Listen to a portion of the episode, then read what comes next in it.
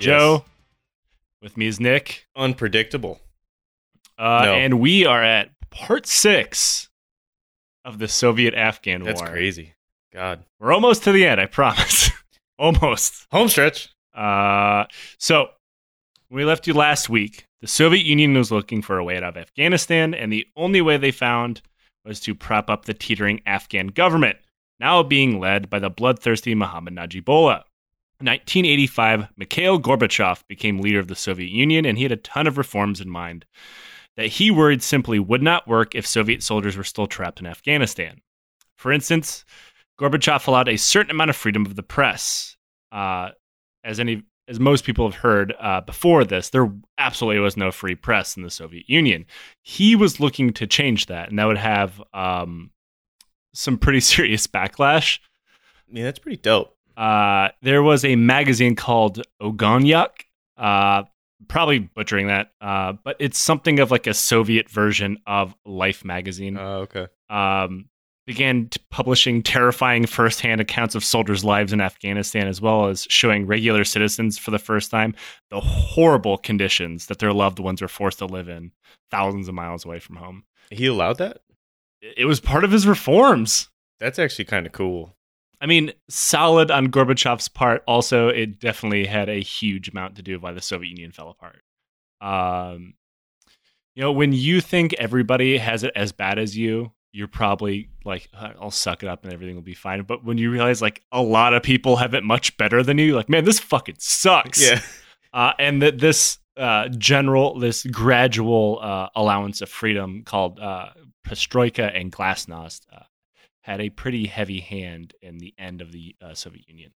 But uh, there's no massive anti-war movement um, in the Soviet Union like there was in the U.S. during the Vietnam War.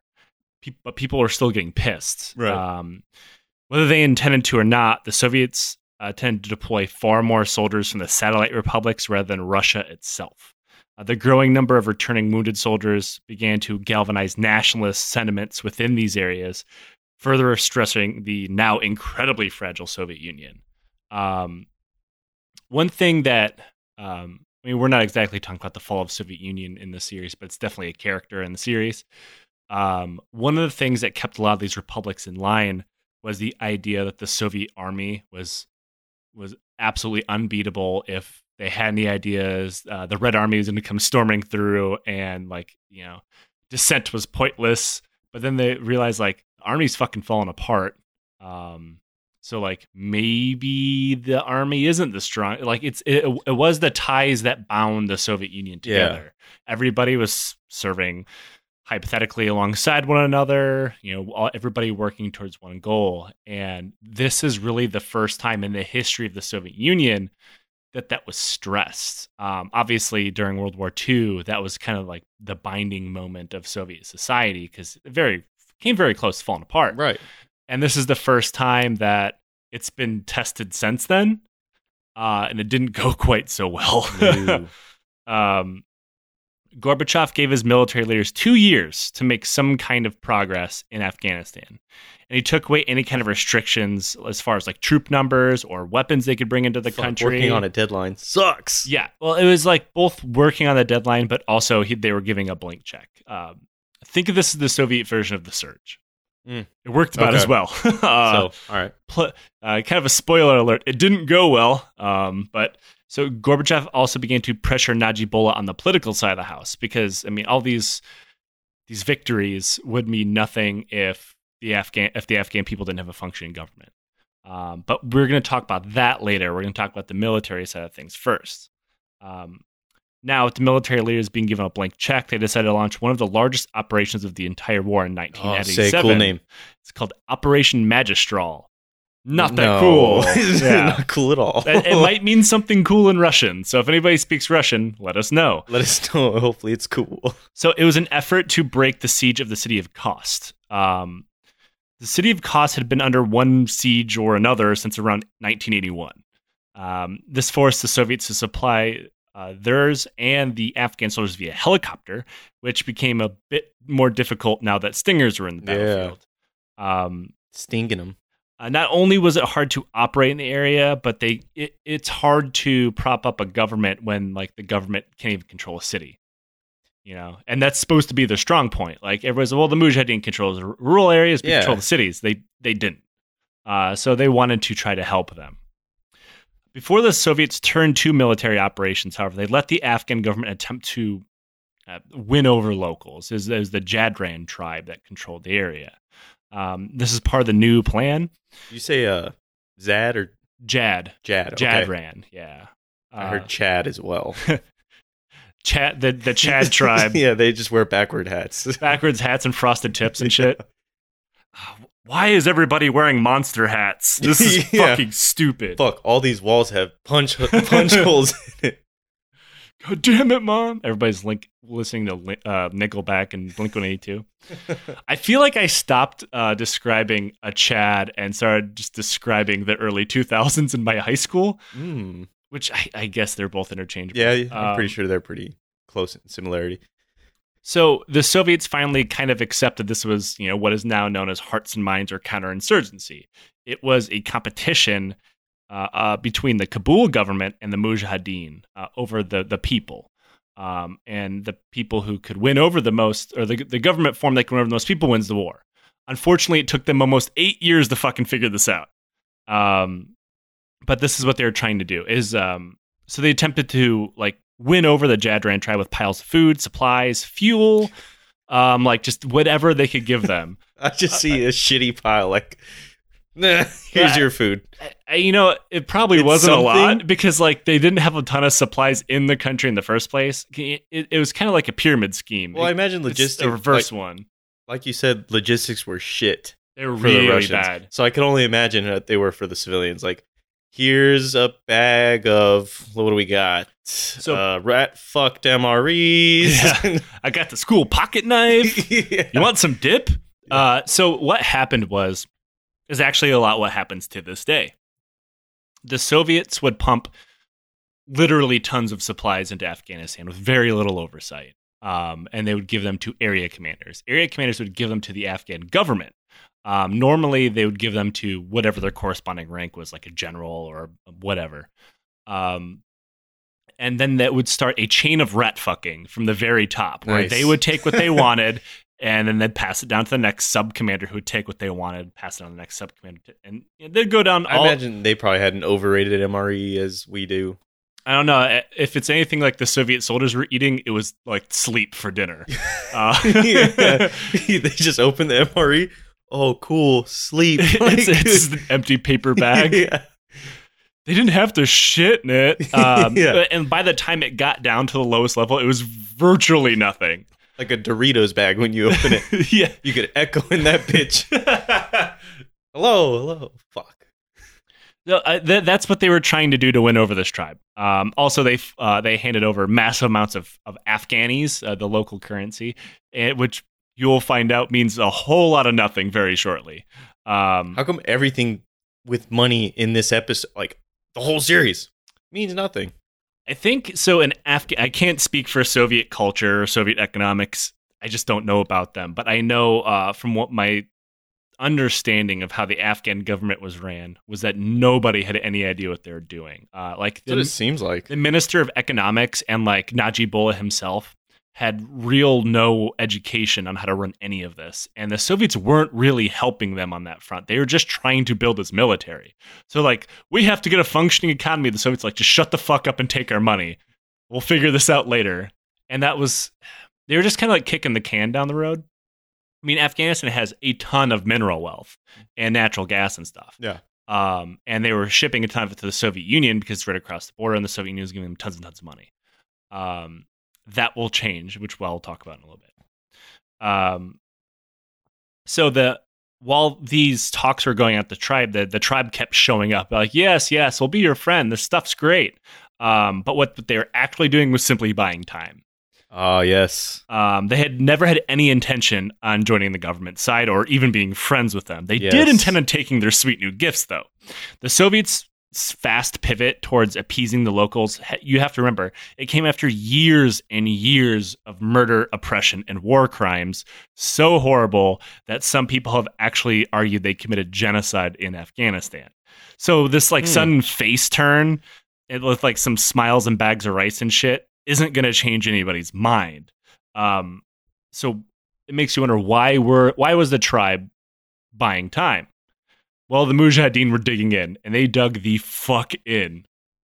They dug in at the mouth of the Satukandav Pass, which was the only way through the mountains between Gardez and Khost. The pretty also the only way the Soviets were going to come from. Uh, oh God. the rebels placed three kilometers of mines and explosive devices. They also placed anti aircraft guns at the highest points of the valley. This was to shoot down Soviet aircraft as well as shoot down on Soviet soldiers. Fuck. Um, it turned the area effectively into an entire valley sized kill zone. Uh, the Mujahideen also had several BM 12 multiple lo- rocket launcher systems. Um, kind of like uh, the Soviet Katyushas from World War II, just slightly different. Uh, sorry, that was the Soviet uh, Stalin's Organs from World War II. Oh yes, yes. Um, Katyushas are rather newer, but um, so uh, our boy Haqqani, who's the Mujahideen commander in the area, said it was quote an unassailable bastion on which the Russians will break their teeth. He was not entirely wrong. The Soviets deployed nearly 30,000 men to break the siege. The problem was absolutely nobody knew where the hell the Mujahideen were dug in. Uh, remember, they're not using satellite imagery. They're, Right. they're not flying s- spy craft over. They're not really doing any recon flights because they don't want to get shot down. Um, so the Soviets did something that, in comparison to the rest of the stuff we have been talking about in the last eight hours, um, was actually fucking clever. Oh, they did something yes, Yes. A broken ass clock is right, you know, twice a day or whatever. The, the Soviets finally found a way to be like, well done, well done. Um, so they flew aircraft over the valley and chucked out dozens of fake paratroopers directly into the valley. Uh, they're effectively mannequins wearing Soviet uniforms with parachutes. I remember them. playing with those toys when I was a child, where you could just throw them up in the air Yeah, and they come back down. Yeah, those were really fun. Yeah, they did that, except they were person sized and also with an entire airlift wing. Uh, when the Mujahideen saw these paratroopers, they thought the shit was on and started lighting them up. It's time for action. Yeah. Uh, so they opened fire from their concealed positions. Uh, that was when scout aircraft, also finally employed here, uh, immediately relayed their coordinates uh, back to firing lines Ooh. um, for waiting artillery, helicopters, and jets. Um, so, knowing the Mujahideen would move their positions almost immediately after they engaged those paratroopers, especially after finding out they weren't fucking real, uh, the Soviets wasted no time and began firing within minutes. Um, this started a four hour long barrage into the valley, just fucking turning the whole thing into the surface of the moon.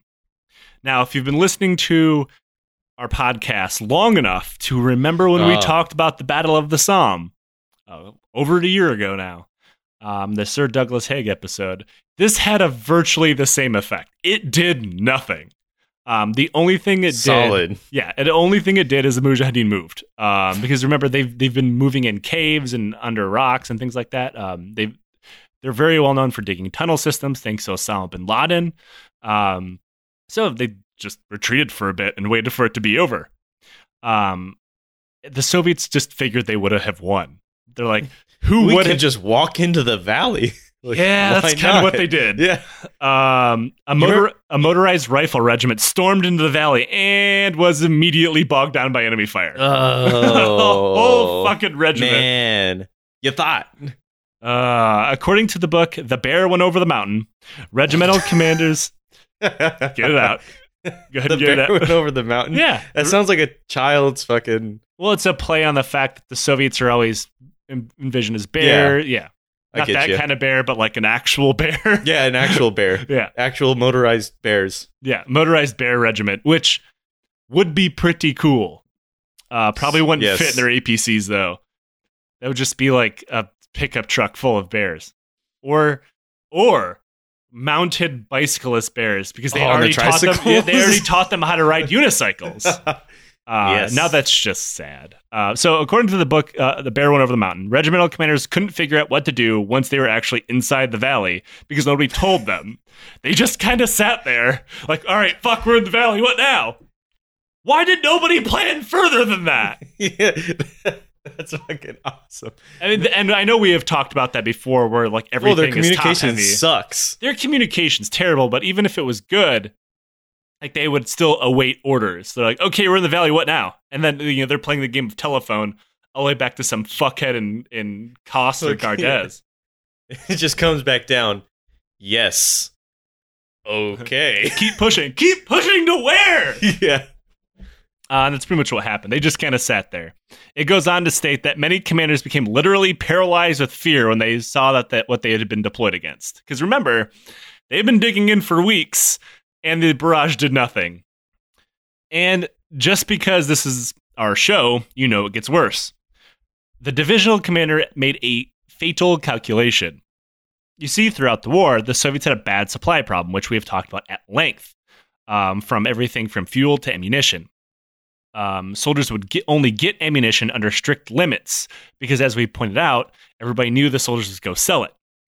Uh, so that meant commanders had to make calculations based on how Like long. Fallout. Yeah, kind of. Uh, except I think Fallout was still more generous. Um, Mm, yes. So the commander, who was not at the battlefield, mind you, and had probably not fought a battle at all, um, had to make a cal- calculation based on how long they thought the battle would go on go on for, and how much the soldiers would shoot, and then they would give out how much ammo they thought the soldiers would need for that hypothetical battle. So this is the projected amount of rounds I think you'll fire. you should also know, and I'm sure many people do, that Soviet infantry training did not stress marksmanship. It stressed an overwhelming fire superiority.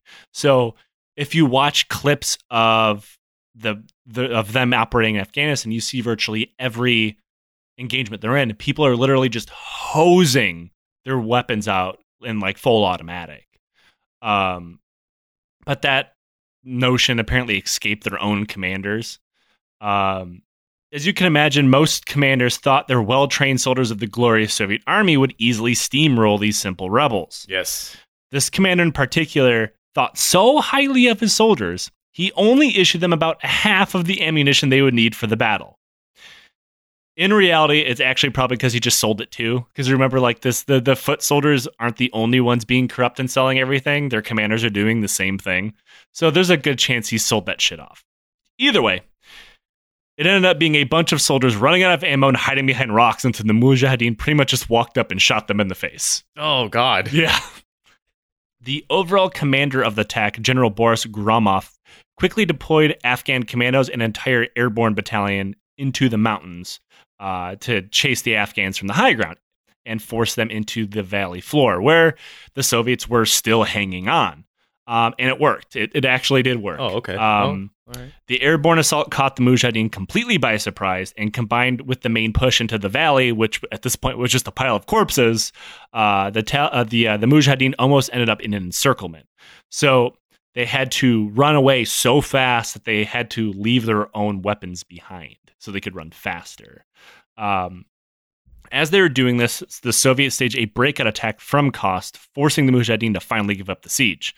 Um, they had been, I mean, now you think the the Mujahideen had been standing toe to toe with a world superpower and holding them in check in that area for the better part of a month, and you know they finally had to like, all right, guys, we gotta go, we gotta leave. This we're losing. That's insane. I mean- Fuck. I mean, the Soviets outnumbered the Mujahideen by significant margins, and then still managed to fight them in an open battle of attrition and barely win. Um, but the last thing the Soviets had to do was take critical high points, so the Mujahideen couldn't just move right back in and start the siege of Khost all over again. right. Um, one of those points was a nondescript hilltop named Hill 3234, simply named for how many meters tall it was on the Soviet military maps. That was where 9th Company of the th- 345th Independent Guards Regiment would be dropped off and told to hold on. Now, I have to correct something here. The Soviets deployed an entire infantry company, which should have been around 130, 140 men. But in reality, there's only about 39 men left Fuck. after Magistral. It is not known if the Soviets knew that before or they and they ordered them to go anyway, or they were just the Soviet commanders like weren't keeping track or whatever. Either way, they they told a company to go and hardly a platoon. It's not hard to believe that Yeah, they would fuck that up. yeah. What is known, however, is that almost as soon as the soldiers were dropped off from the hilltop, or to the hilltop, rather, they came under a crushing barrage of rockets, mortars, and artillery from the Mujahideen. While the Soviet troops were pinned down, several hundred Mujahideen fighters dressed in all black crawled through the mountains toward them at all sides. As the barrage lifted, the fighters jumped up and in unison began attacking the Soviets. So the thing is, at this point, there is a you know how we started off with like no veteran corps of the Soviet army because everybody's rotating out. Yeah. That's still mostly true, but a lot of commanders have stuck around. So they've seen some shit. They fought the Mujahideen enough to know, like, holy fuck, this is new. One of those guys was a Major Franz Klintsevich, um, who had fought the the Mujahideen so often they're like, this is not the Mujahideen. And he was right. Oh, ninjas. Kind of. um, they were not fighting just any group uh, of Afghan rebels. They were actually fighting Pakistani special forces. What? um, along when with did they come into play? oh, they have been there the whole time. Um, they were. They also had with them specialized groups of Mujahideen fighters. They had been training in special operations warfare. Uh, so these thirty nine guys are probably fucked, right? Yeah. for once, we are wrong. Uh, and this actually ends up being one of the craziest battles of the whole war. Uh, the combined force of the Pakistanis and the Afghans got so close to Soviet lines it could be heard yelling out taunts in Russian as well as demanding that they surrender. The Soviet soldiers answered back with swear words, insults, and hand grenades. Nice. Their line was broken on several occasions because remember, several hundred against 39. There's going to be some gaps. Um, but us, the small band of soldiers held throughout the night, with Klintsevich beating, beating several of the enemy fighters to death with his bare hands after he pistol whipped some of them. His piece of shit Makarov surface pistol broke in half on somebody's skull. Jesus God. Taco Rav. Um, in another incident, the entire line shattered, leaving one private named Andrei Mel- Melenkinov behind to fend for himself with a machine gun. The 19 year old single handedly held the line by himself, allowing the rest of the company to reform, and it killed them. Uh, that happened on a few occasions. Um, like the Soviet line would break and try to run to a higher part of the hill uh, and leave behind one guy to hold Hey, off you everybody this, bro. and normally, you know, all the first-hand accounts don't put it that way, like the way you just put it. But it, it's probably what happened. yeah, Well, for sure. yeah. Um, like, but either way, each time it worked. Like the one guy they left behind bought them enough time so they could reform a line, and each one of them, you know, is hero of the Soviet Union or whatever. But like, it's kind of crazy that like a 19-year-old who'd probably never fired his goddamn machine gun before held off a oh like a literal two company Pakistani size ninjas. yeah. Yeah. You can never see the Pakistani ninjas coming. So, around the same time the Soviets ran out of ammunition, the fighters decided they had enough for the night and pulled back. The Soviets sent ammunition to their stranded men in a few flights. Uh, like helicopters would fly in low, kick off a whole bunch of ammo, and haul ass out before they got shot Was down. it a whole bunch of ammo? It was enough. Okay. Uh, I mean, remember, now it's about 30 guys. Uh, Oh, so- They could fuck their numbers. Hey, we have a whole company still here. 30 guys, whole company. So you remember back during our episode on Operation Storm 333 when I talked about a lieutenant named Valery Vostrotin? Well, he's now a regimental commander, and he's in charge of this regiment. He's also a colonel. Mm, yes. Uh, he decided that the guys in the mountain were pretty much fucked. Uh, and that continued flights into the air were way too dangerous for helicopters, which were worth more than soldiers. Oh, man. I can see where this is going. And it must be noted, Americans have made the same choice at some point in our military history. Um, the Bi- Battle of Ia Drang Valley is a good one. Um, but so he said that no more flights could go out to pull out the wounded, the dying, or resupply. Uh, so the men would simply have to fight on for what they had, and if they were still alive in the morning, Vostrotin would come and pick them up. Unfortunately for the men on the hilltop, they had no way of knowing this. Um, this totally ignored multiple wounded soldiers that the company would just die uh, with, without uh, medical intervention. That was when Soviet uh, when several Soviet pilots said "fuck that" and flew the hilltop anyway. Uh, this is pretty That's- surprising. yeah. I mean, it's it's shocking to me in the U.S. military when people just ignore orders. It's even more shocking to me in the Soviet military when people uh, uh, ignore orders um, because they will ruin your goddamn life. Yeah, I feel like that's like a death wish. I mean, we're we're far past the time of like political commissars shooting people in the face, but like they'll send your ass to Siberia for a duty station for sure. Mm, yeah, that sucks. Yeah, I mean, remember we've talked about before that uh, if you pissed people off, you'd just be deployed to Afghanistan. Yeah, So like, eh, whatever. Um, they flew in, picked up a whole bunch of wounded soldiers, dropped off crates of ammo, and then hauled ass back. Uh, now the pilots assumed they would be in a lot of trouble, but uh, refused to punish them, which leads me to believe he actually knew how big of an asshole he was being. yeah, that's Um, the fighting picked up once again in the middle of the night and went on until morning. Uh, by that point, punishing Soviet artillery strikes had begun to slam into the special forces guys, and the replenished ammunition stocks made it clear to the combined special operations and Mujahideen forces that their window for victory has closed, and they retreated. They won. The? Soviets won something. God damn. yes. Do you think they got a chalkboard up? Like, fuck yeah, tally mark. Yeah, we finally did it, boys! Fly the flag! yeah. It's like when the Lions win a playoff game. Ah. Oh, that hasn't happened since I've been alive. Um, so for their actions, two of the Soviet soldiers are posthumously posthumously awarded the Hero of the Soviet Union medal, while everybody else is given the Order of the Red Banner and the Order of the Red Star. Um, to close out the Battle of uh, Hill 3234 is something I think best tells the entire story of the Soviet venture in Afghanistan, or pretty much everybody else's ventures into Afghanistan, ours or the British, either time.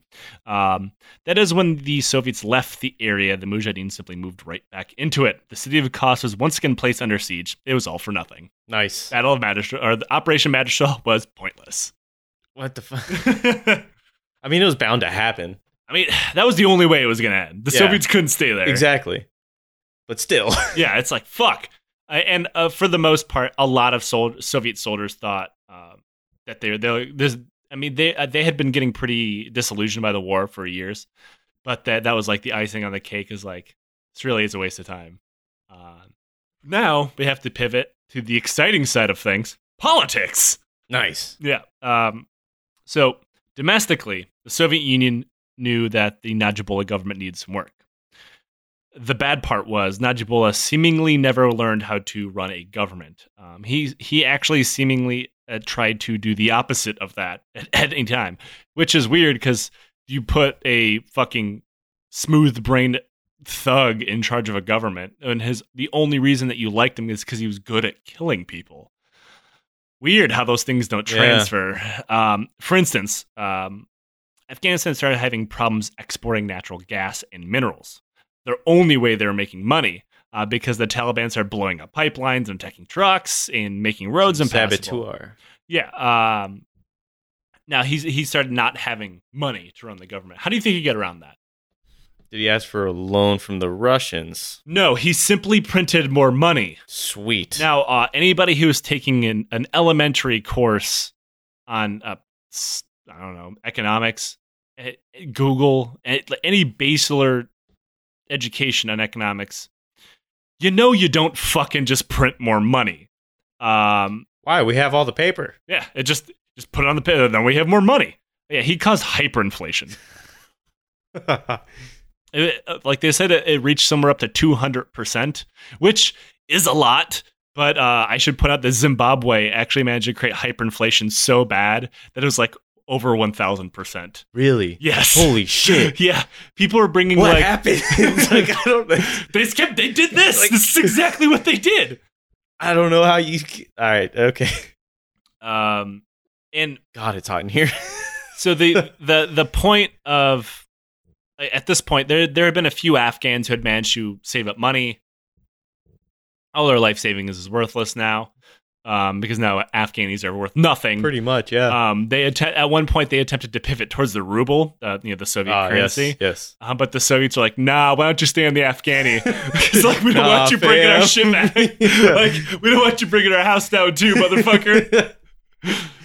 and I mean, it didn't take much longer until the ruble. so they switched to bottle caps. yes, it- Afghanistan is fallout. Yeah. Uh, how many caps for that AK, super mutant? Seven. Fuck. Yeah, I'm actually convinced that I'm actually convinced that Najibullah is a ghoul. I a have no 14 foot reptile. oh fuck, what are they called? Uh, death claws. Yes. Now, if the Soviet Union deployed death claws into Afghanistan, uh, I like their chances. Which actually, um, I was watching a Netflix show called uh, was it Robot? Where are you going with it? Oh, okay. Robot Lo- loves- loves Death Robot or something like yes. And the episode that the army deployed werewolves to Oh, Afghanistan. that was the shit. I loved it. Oh my to- god. And then he had to fight a Taliban werewolf. Oh, it was great. Yeah. Um that was the part like I like it's like deploy werewolves. Fuck it. Let's deploy werewolves. Um I, also I feel like if the Soviet Union deployed werewolves, they would just join the Mujahideen because they're like, man, you guys suck. no dog food. This is horse shit. that my fucking handler, Boris, doesn't even take me for walks. Um yeah, so Boris is probably just dead, holding onto the leash. Just get fucking stabbed in the face by a Mujahideen fighter. Um, so uh, it, uh, no matter how much money the Soviets pumped into Afghanistan, and they were pumping a lot of money into Afghanistan, um, Najibullah hemorrhaged it about as fast as he could get it. Um, oh man. finally, the Soviet foreign minister uh, threw his hands up and kind of Hooray. and ca- not like that, Aw. like in, in quitting. Uh, and said what everybody else was thinking. He said, "quote In essence, we are fighting the peasantry. The state apparatus isn't functioning, and any advice we or help we give is totally ignored." Yeah. Um, now, it's the important part of that quote is the Soviets real, finally realize they're fighting the peasantry, which is like that's what communism is is the opposite of, is empowering the the the, the proletariat to overthrow everybody else and and control the means of production. Uh, they had been doing a whole lot of not that. Um, Did they start seeing that? uh, well, Gorbachev finally came to the conclusion that one of the problems at the heart of the war was this whole communism thing. Really? Wow, that's- he said he he told Najibullah like maybe you guys shouldn't be communists anymore. Hey, you guys just aren't for us. well, like that's the whole point of the war. it really is. I mean, I, I get it. Uh, you see some parallels of that now in, in the American effort in Afghanistan. We're like, well, maybe we should invite the Taliban into the government, which, like, that's the only way Americans are ever going to leave Afghanistan. But at the same time, like, I don't know how else you louder admit defeat. Like, the whole reason they went to Afghanistan was to prop up communism. Right. And now they're like, well, maybe we just can't do communism in Afghanistan. Like they were a shitty pyramid scheme, but they couldn't fucking work with it. Like, holy fuck, you guys just suck that bad. like guys we made armenia work you guys are fucked i could say that i'm armenian uh, it's the only country the soviet bloc Yes. i can directly shit on You uh, wear grape leaves as shoes. uh, I, i'm actually making us a wonderful armenian dinner on sunday Apparently, I have to help. yeah yeah you're just gonna help me buy booze. what the booze fuck? Like, I've never done anything Armenian in my life except for fucking touch you.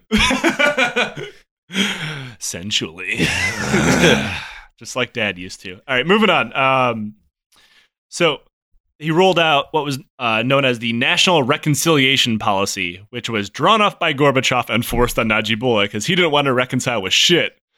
Um, it was a comprehensive plan. All right, so I need to put I need to say this first. This is actually a good plan. For real. Yeah, it's actually it's it's an all right plan. he just said it was good. Ah, it's all right. I mean, if you think about it. it's if you squint hard enough, you can see it working. um, it was a comprehensive plan that called for a nationwide ceasefire, elections, amnesty for political prisoners, and even a power sharing agreement with the opposition, which is kind of what we're doing right now in Afghanistan. Uh, Najibullah even announced Islam as a state religion, which no fucking shit. Uh, because communism is is nominally atheist, uh, so, but he's pivoting back towards Islam. Uh, the country's name was changed back to the Republic of Afghanistan, and Najibullah dropped all pretenses of Marxism or communism and changed the Communist Party's name. I That's mean, it. he this was is this was like a policy of doing of, of like listening, literally listening to everybody's grievances that started the war. Right. And like, look, look, we'll fix it all. The problem was it had been fucking eight years. They Now the main problem with the government was the Soviets and the Yeah. government. they're just doubling back. They're just like, let's just bring it back. Yeah. Uh, I mean, unfortunately, a lot of these changes required Najibullah to go with them. Um, because Gorbachev kind of thought Najibullah was a shithead, but didn't trust anybody else. So while he tried all these plans, Najibullah's like, "Nah, fam, this is still my country." Uh, the pol- the party's policy, regardless of his name, changed to the Watan Party. Not important. Um, of just doing whatever the fuck Najibullah wanted to remain firmly Fucking party, in effect. man. Um, it it also so another thing that it tried to do was bridge the gap. It wanted to bring the Mujahideen into the government, and into the government also included into the army, which never happened. The Mujahideen's like, fuck no. Really? Yeah.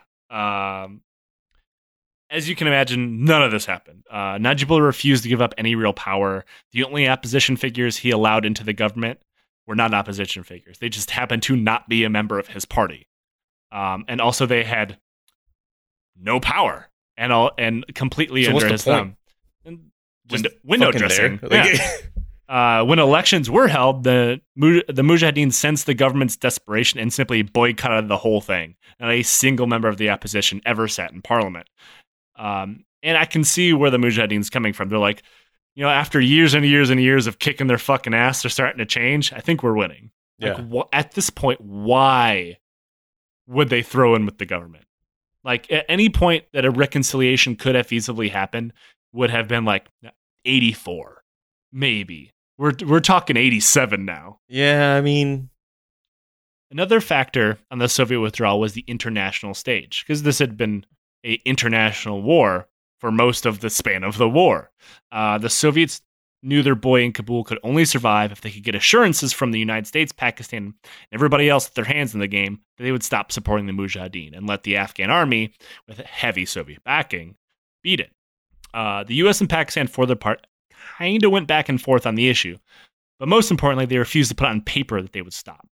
Um, a lot of the ways that it's framed now is that the Americans and the Pakistanis and the Chinese, everybody else, um, were like, yeah, yeah, dude, we'll totally stop, and then just change their mind. it's like an under to the table type deal. But that's that's not what happened. It was not in the agreement, right.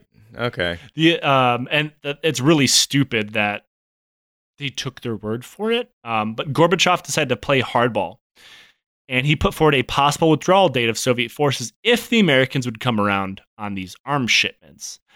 That ended up being really, really stupid. The Americans laughed it off because it not only meant the Soviets were so desperate to get out of the country, they already had plans to do so, but that they already had plans to do so whether the U.S. stopped arms shipments or not. I mean, these Mm. plans had to be drawn up and they Yeah. had to show the plans. Um, as you can imagine, this tanked the bargaining power of the Soviets at the negotiation table. They had no, they had no leverage anymore. They're Yeah. like, well, you're leaving, so I don't have to do shit. Um, at one point, there was a meeting in the station, CIA station chief, I, I believe, it was in Pakistan, between a uh, the KGB chief and the CIA station chief, and they were just begging the CIA officer, like, please get a handle on this shit. He's like, I did what I could, and uh, he's like, "Uh, you have to stop these attacks on, on, on our soldiers, and uh, he's like, well, they'll stop attacking him when you leave. Ooh. And- Um, and like that, that's when they realized like they just didn't give a fuck. They yeah. like the Americans had th- there was no purpose for the Americans to negotiate this at all. Um, though the Geneva Accords did include a provision that stopped cross-border shipments from Pakistan into Afghanistan. If you, and if you remember, that was how the Mujahideen was getting supplied in the first place. right. So the Soviets kind of thought they were being clever because while the, the U.S. did not, and the U.S. and Pakistan did not agree to stop supplying the Mujahideen, they, if by shutting off Pakistan, they thought they found like a loophole, so they signed the agreement. The Soviets clearly underestimated everybody's ability to just ignore the agreement they just signed. Um, now, it could be said that it's not sure if everybody was still openly supporting the Mujahideen. While that is clearly possible, what another thing that's possible is that the Pakistani government and the American government had completely lost control of their proxies in the theater. Um, and Oh, I think that is more likely, especially looking at recent history. I mean, like when AI takes over. Well, they they formed all these proxy groups gave them these large stretches of land and endless amounts of cash, they effectively created a state within a state. Um, and they really had no onus to like listen to anybody. Why? Why would they? Yeah. They're like, we can just keep doing this. And Pakistan no longer controlled their own border, um, and that has erupted into multiple small wars in the in the frontier provinces since then. But I mean, they they really did not have control of the borders at this point anymore, and the U.S. never really had control of the Mujahideen anyway. No. So they're just gonna do what they're gonna do. Whatever. Yeah.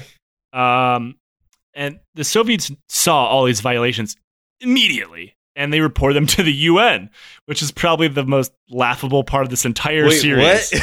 Uh, the, the UN was tasked tasked with monitoring uh, uh, people's compliance with the Geneva Accords, right. and like pretty much every other agreement the UN has ever tasked with monitoring, they couldn't do anything to actually enforce it, and the UN just kind of threw their hands up, like, "I could write an angry letter." Hooray. Yeah. So slowly, the Soviets began handing over garrisons to the Afghan army and exiting the country. The plan was Afghan soldiers took over where the Soviet soldiers left off, with vast Soviet logistical systems in place, supplying the Afghans to continue the fight. The process did not go smoothly. Does it ever? No. Yeah. Um, in May of 1988 uh, was the first Soviet garrison to hand over uh, control to the Afghans. It was in Jalalabad. Uh, the 66th Motor Rifle Brigade left their base to the Afghan comrades in full operational order and stocked with three months worth of ammo, fuel, and supplies. Nice. Um, by noon of that same day, however, the base had been totally and completely stripped bare. Even the doors and window frames are torn out and sold off to anybody with money. I don't know how rich that market is. I don't. Yeah. Um, I got frames. Got hot, fresh frames. You're not gonna get these motherfuckers anywhere else. Just like your mama likes them. Hot, fresh frames. Uh, so the Afghan commander. Now, the way the system was going to work is the Afghan commanders requisition their supplies through the Soviets because the Afghans have no system. Yes. So the Afghan commander, who was just put in charge of Jalalabad, immediately sent a request to the Soviets for a resupply. Really? Yeah, it's Immediately? it's a fucking like it's a hustle. It's a fucking hustle. After that experience, the Soviets videotaped all of their turnovers. wow. It's like a bad divorce. It is literally what is happening now in Afghanistan. This shit now. Okay, you can't stop that grift, motherfucker. The hustle is hard, man. you know, I've said a lot. I said a lot of mean things about Afghan soldiers and policemen in my book, uh, but you, you can't hate on the hustle. It's true. I mean, motherfuckers got to eat somehow. God.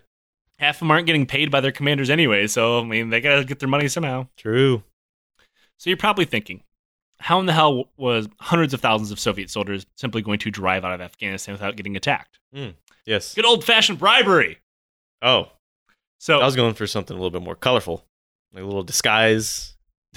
just like Family Guy dressed up like a clown. They're gonna be Oh. looking for soldiers. You idiots. Like I was thinking more of the the fake sunglasses and the, The mustache. mustache. and nose. Unfortunately, that's just how some of the Soviets looked. Anyway, Oh, they're fucked. they just put it on over. Fuck! Like I look the same.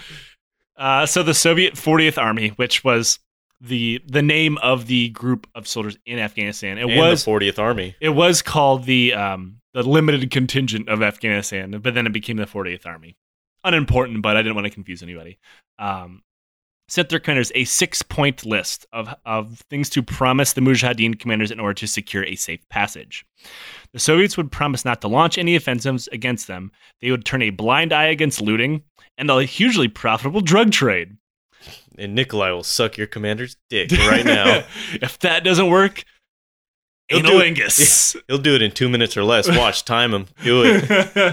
uh, uh, if people are unaware, the area around Afghanistan is like the number one supplier of the world's heroin and opium. Oh, you're going with BJ. It's like number one supply. it's a, it's actually where the main dick sucking factory is built. It's Yeah. just outside Jalalabad.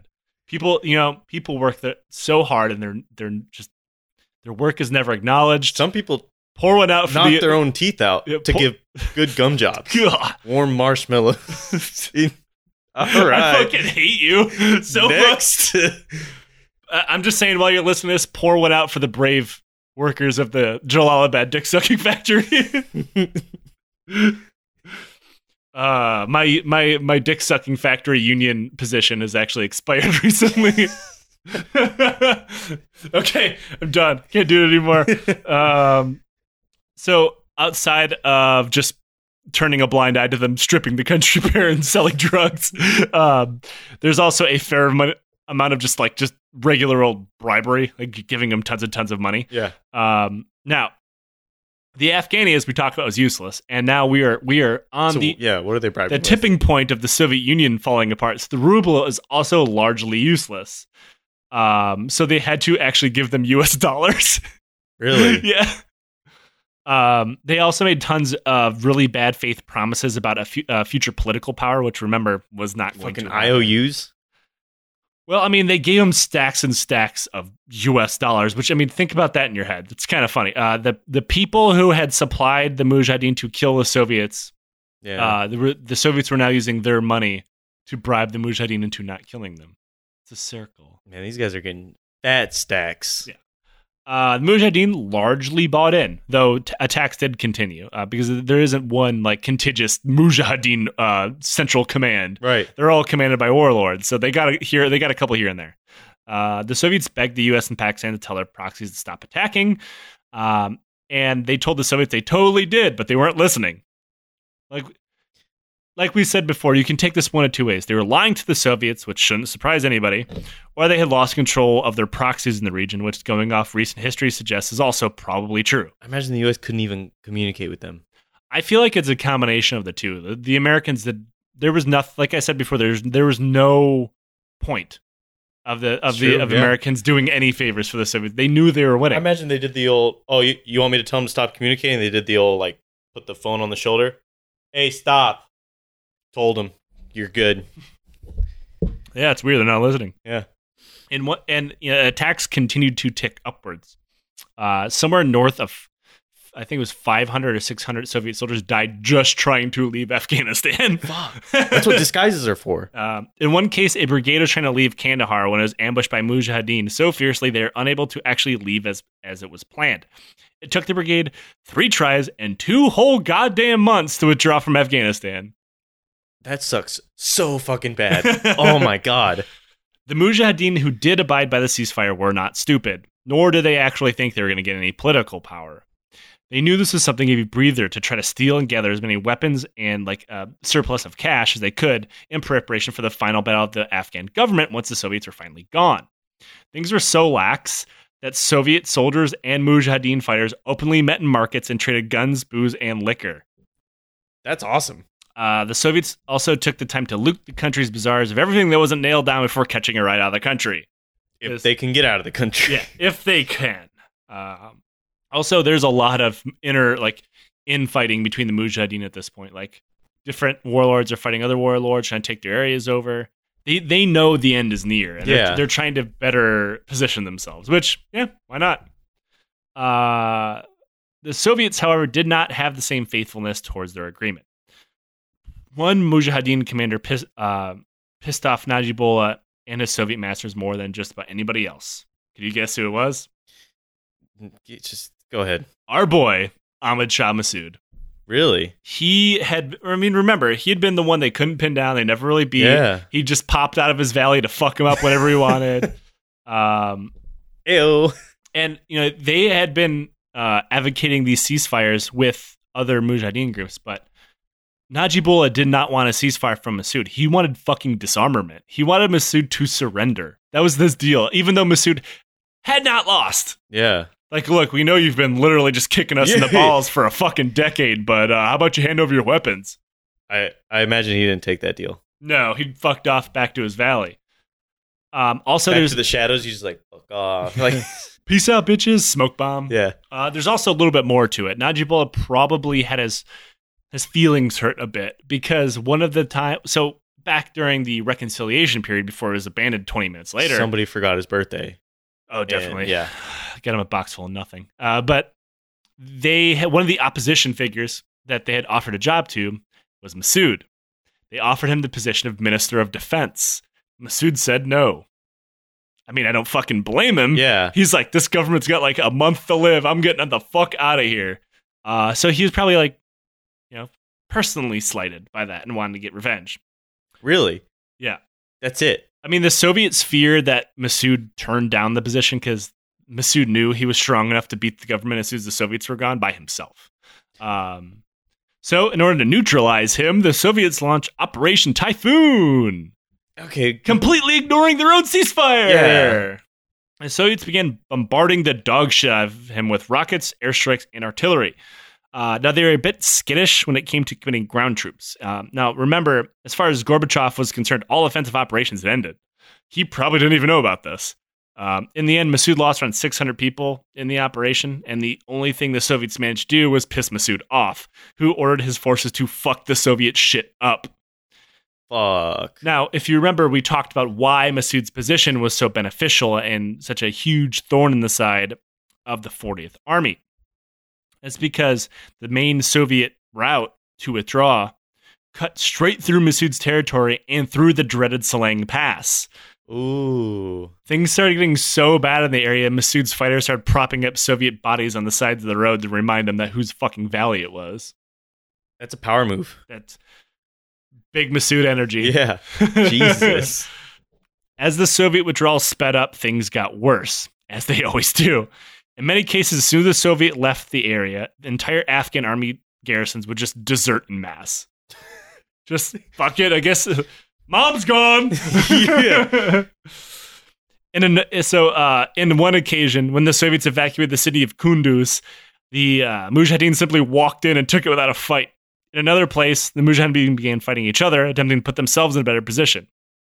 None of this, however, would slow the Soviet withdrawal down. On February 15th, the last official Soviet soldier, General Boris Gromov himself, crossed the Friendship Bridge into Uzbekistan. Now, Mm, yes, the friendship bridge. he he said that I am the last Soviet soldier. Like, there's no Soviet soldiers behind me. There's literally yeah, hundreds. Yeah, get fucked, dude. there's hundreds of advisors and, and Spetsnaz behind him. Not to mention the like five or six hundred dudes who were still in there, yeah, there were people that were left behind. yeah. There's documentaries about it. They're still there. Don't worry. That's what the next episode's about. Oh, okay. Um, Can I guest on that one? what's that? Can I guest on that episode? Uh, we'll see. Okay. We'll see if I, uh, my people will talk to your people. I think my dog. I, I don't have on. people. um, so the Soviets pretty much assumed that as soon as they stepped foot of Afghanistan, the Afghan government would just collapse into it on themselves. Start selling their own clothes. yeah. Najibullah just rips off his own underwear. Twenty bucks. Twenty bucks. I soiled myself. it's got real fresh skid marks. That was not the case, however. Not that Najibullah didn't have skid marks. He probably did. Yeah, he was sure. drunk He like def- a lot. yeah. He probably had some drunk poops. Um, oh, who hasn't? Najibullah's Afghan army would fight on far longer than anybody could have even imagined in their wildest dreams. Their actually their ability to fight got better when the Soviets left. Really? Yes. Um like and the Soviets started pouring new weapons into the battlefield like MiGs uh to the uh to the Afghans and Scud missiles. What? Yeah. And uh, another thing is uh, now the Mujahideen thought the um, the government was on its last legs. And the, the- at this point, the Afghans really were not trying any offensive operations. They were hunkering down around cities. And that kind of forced the Mujahideen to fight conventionally, Uh, okay. which caused the Afghan army to fuck their shit up. Um, actually fucked them up so bad it broke up a lot of uh, uh, Mujahideen working relationships wow. um, a lot of these groups banded together to, and one of them is uh, Dostum, uh, Rashid Dostum, who we'll talk about again in a little bit. But um, they all banded together with like tens of thousands of them to storm cities and stuff, and they were like attempting to attack Afghan army trench lines, which remember is the only thing they're ever t- trained to do is conventional warfare, and they just got lit to shit and broke up and actually caused more Mujahideen infighting. I wouldn't expect that, honestly. That's crazy. part of me uh, wants to believe that the Afghan army actually fought better because they had no choice. Um, like they they finally had a core of good trained veterans that weren't deserting every fucking three days. Um, and they were fighting for their own country. And maybe part of it was understanding like when we lose, we're all gonna die. Yeah. like they're That's not pretty good gonna incentive. they're not gonna just like, well, go ahead and take your uniform off and go Yeah. home. Like they're going to kill us. And then sell their uniform. Yeah. So the Republic of Afghanistan would survive so long, it would outlive the Soviet Union. With the Oh. death of the Soviet Union, their weapon pipeline was finally cut off. dooming the Afghan army. Dang. That was what finally made Afghanistan lose was the fact that the Soviet Union had to die. Um, to further kick Najibullah while he was down, his favorite militia commander, Rashid Dostum, betrayed him and joined the Mujahideen. Then his own defense minister attempted to kill him. What? Yeah, How? like good old fashioned coup. Ah, I was Um, expecting something cooler. With the walls coming down around him, Najibullah was forced from power, but he could not go far, as nobody would allow him to leave the country. now, here's the craziest part Massoud was like, Come north, I'll protect you. After all those years, Massoud's like, I can he? give you safe passage into Uzbekistan and towards Russia. He's fucking with him, right? No. Really? Yeah, he had nothing against Najibullah. He just wanted him to be not in charge of the government. Pretty stand up guy. Yeah, he was. Unfortunately, got suicide bombed by a camera guy. Yeah. Um, now, uh, Najibullah turned him down. This probably wasn't anything personal. He didn't hate Massoud that much, but it was, it was a racial thing. Um, Najibullah was Pashto. Uh, Massoud is Tajik. And so is the vast majority of what is now known as the Northern Alliance. Um, so he, if he would have ran to him for protection, he would have been like almost like a race traitor. Okay. so yeah, some just good old fashioned racism. yeah. Whatever. Um, so while all this is going on, the Taliban forms in Pakistan. Nice. Guess where they form at? If you're not familiar, I'm, I'm not familiar. No, I'm not. in I'd those like to know, same. American and Saudi-backed religious Oh, schools. Wow. Yeah.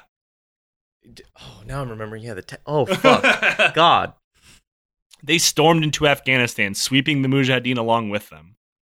Soon, they're at the gates of Kabul. The Taliban stormed the capital city and captured Najibullah. He was tortured, castrated with a bayonet, and shot in the face, and then dragged through the streets on the back of a truck. You can see this on YouTube. Oh, yep. Could have done without that. Yeah. Uh, and immediately afterwards, a new Afghan civil war would begin. Just continuous fighting. Yep. Wow. Now remember, none of this would have ever happened if Daoud did not overthrow his fucking cousin. See, family relationships started all. yeah, in the fucking 70s. Here we are in 96, and it's finally over, only to begin again. So not over. And now the Soviets are involved. That you got that. so, around 620,000 Soviet soldiers served in Afghanistan. According to official accounts, 13,000 died there. That number Why is does almost that number sound so bullshit? because it's almost certainly wrong. Um, many former Soviet generals put the number of dead at around 75,000. Another half million were wounded. Even the unofficial number of Soviet dead pales in comparison to the suffering of the Afghan people, which continues to this day. A staggering 1.5 million Afghans are thought to have died, with another 7 million displaced, with an entire society left in utter ruin. And this concludes the Soviet Afghan War. Great ending. uh, it's thought that a quarter of this uh, of the Afghan population just was gone at the end of the war. Fuck. That's Dead, insane. displaced. Um, it's awful. Uh, Yeah. and, and nobody will really know uh, the numbers No. to this day because the war just kept on rolling, and it continues to this day. Um, yeah, I'm sad yeah. now. Great. So that's the series. We have one more episode um, next week that will be about the war, but it won't have it won't be uh, like the continuous part where the Taliban secures southern Afghanistan, and uh, we're not going to go into that. Um, it's going to be about the lives and times of, of a Soviet conscript and what happened to the hundreds of people that stayed in Afghanistan after the war. Uh, think of it as an addendum because I feel like it's it's something that needs to be talked about, and it really didn't fit in anywhere else. Uh, but thank you for tuning in these last six fucking weeks. Um, Yes. I have really enjoyed it. This is probably my favorite series. I think I like it better than Iran Iraq. I do too. Um, I don't know. Maybe you you guys tell us which one you liked more, uh, and we'll get to work on our next one. Um, so thank you for tuning in. Rate and review us on iTunes. If you think what we do is worth a buck, throw us a buck. You get bonus content. You get early episodes. Uh, you get access to our communal Discord. It's hell of a way to die. Um, if you donate five dollars or up, you get more than one bonus episode a month, and we are trying to pump those out as fast as we can. Um, you can follow us on Twitter at lions underscore by. You can follow me at jcast99 until I'm finally banned. Yeah, you've been going a while. It's I've almost I, surprising. I don't know how. I'm tr- I'm trying to get a blue check mark so they won't ban me. It's not happening well though. you can follow Nick at nickcastm1 Yes. and until then, uh don't get castrated with the bayonet. Yeah. Later. Later.